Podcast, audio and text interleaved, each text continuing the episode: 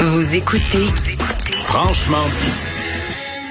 On va terminer l'émission avec mon ami Vincent Dessureau. Salut! Salut. Connaissais-tu ça, toi, le- le- l'emploi? Le Lamproie.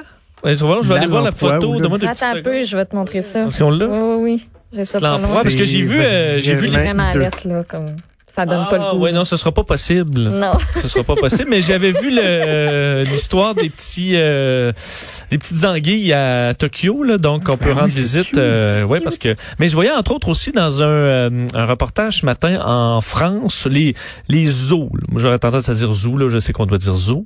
Euh, c'est quand même un casse-tête. Puis on en a aussi chez nous là, Ouais. parce que les coûts, il dit, on peut pas, sont incompressibles dans certains cas pour s'occuper des animaux. Et Ouais. euh, les animaux aussi se ne s'abu- ont oublié la présence des humains, ou du moins, là, dit là, quand les, les gens arrivent pour les vétérinaires, ben là, tout le monde se sauve. Là. Puis, euh, alors qu'avant, ils étaient plus facilement accessibles, donc tu peux surveiller le- leur état de santé plus facilement. Mais maintenant, quand ils voient quelqu'un, ben là, euh, ils sont pris de panique. Ah. Ben, ça pourrait être une occasion pour les relâcher dans la nature, moi, je pense. tu veux juste relâcher des animaux sauvages comme ça dans le centre-ville de Tokyo ou à Paris, là.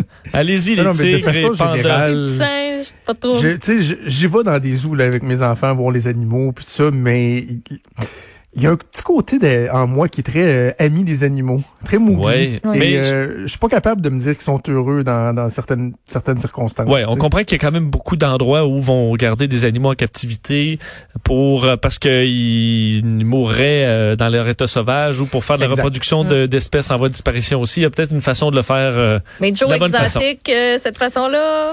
Joe exotique, mais c'était pas vraiment un zoo. là. C'était plus, ben, c'était un zoo mais d'une autre façon. Là. Oui. OK. Euh, on a peut-être une petite nouvelle pour terminer, mais juste avant, euh, les auditeurs ont remarqué qu'on ne, on ne se s'impose plus d'aller au point de presse quotidien de Justin Trudeau, Non. parce que ça devenait un peu des fois plate et redondant. Mais toi, euh, fidèle au poste, euh, tu manges la claque pour nous et tu te tapes le point de presse de Justin Trudeau qui s'est euh, terminé il y a pas si longtemps. Est-ce que le premier nous a appris quelque chose d'intéressant aujourd'hui? Un peu, mais effectivement, les gens, vous n'avez pas euh, à vous à vous infliger ça nécessairement. Là, on va le faire pour vous euh, parce que Justin Trudeau, bon, effectivement, les points de presse, il y en a un petit peu moins de viande. Par contre, aujourd'hui, oui, il y a un programme quand même important. C'est presque un demi milliard de dollars qui sera investi pour euh, dans le domaine de l'alimentation. Je vais donner euh, tout le fin détail dans les prochaines minutes avec Sophie, là, mais en gros, Parfait. 252 millions de dollars pour euh, le secteur agroalimentaire, là, pour aider par exemple des transformateurs à euh, sécuriser, protéger leurs employés, à travailler sur des protocoles. On a un programme également pour adapter les, les marchés et aussi rachat euh, de surplus. Tu sais, une problématique de Oui. Les producteurs laitiers, on en a beaucoup parlé, là, mais c'est pas juste ça, producteurs de patates euh, ou de volailles qui ont des surplus. Euh, et là, le gouvernement va racheter ces surplus-là et s'occuper de les redistribuer dans des organismes euh, qui en ont besoin. Donc, ça fait que pour l'agriculteur, ben, lui, il sait qu'il peut produire quand même parce qu'il y aura quelqu'un qui va l'acheter euh, au bout du compte. Et s'il y a personne, ben, ce sera le gouvernement. Donc, c'est en gros ce qui a été annoncé euh, aujourd'hui par le premier ministre. OK, on va terminer avec une, une petite nouvelle intéressante que tu as dégotée parce que depuis le début, on dit qu'on craint la mutation du virus. C'est S'il fallait qu'on travaille sur un remède, un vaccin, et là qu'il mute, et normalement, lorsqu'il y a une mutation, il devient encore plus euh, coriace, encore plus difficile à, à contrer. Mais là, ce sur quoi on s'interroge va à l'encontre de ça, à l'inverse de ça. Oui, parce que les mutations, ça peut aller de tous les bords. là. Ça peut être une mutation qui rend le virus plus euh, puissant ou d'autres qui font l'inverse. Et c'était d'ailleurs arrivé euh, au...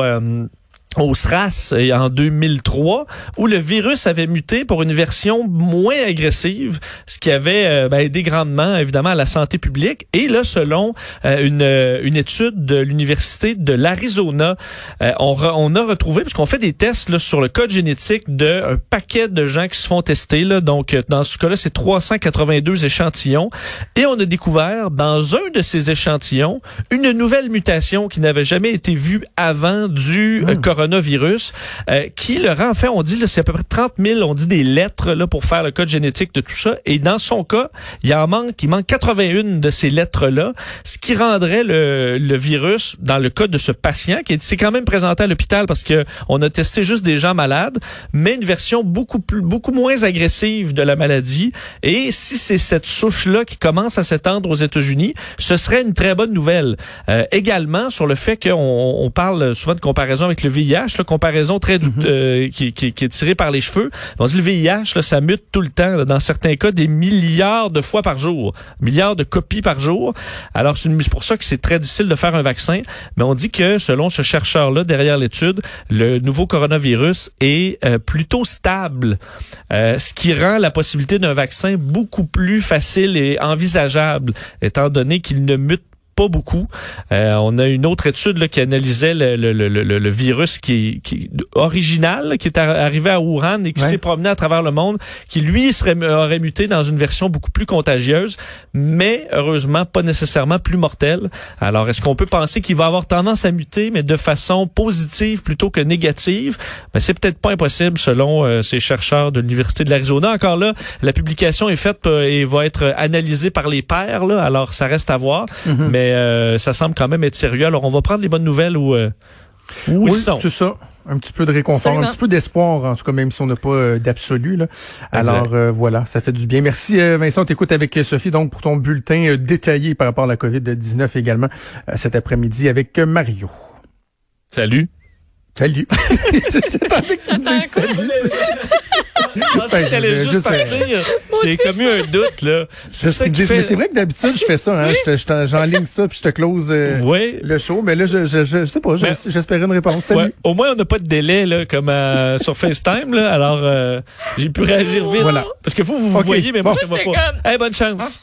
Hey, Salut. salut. OK, merci à toute l'équipe, à Achille Moinet à la mise en onde, euh, Mathieu Boulay, à Frédéric Mocoll à la recherche. Un gros merci à toi, Maud. On vous souhaite une excellente Yes. journée. Il y a Sophie Durocher qui s'en vient. Nous, on vous retrouve demain à 10h. Salut.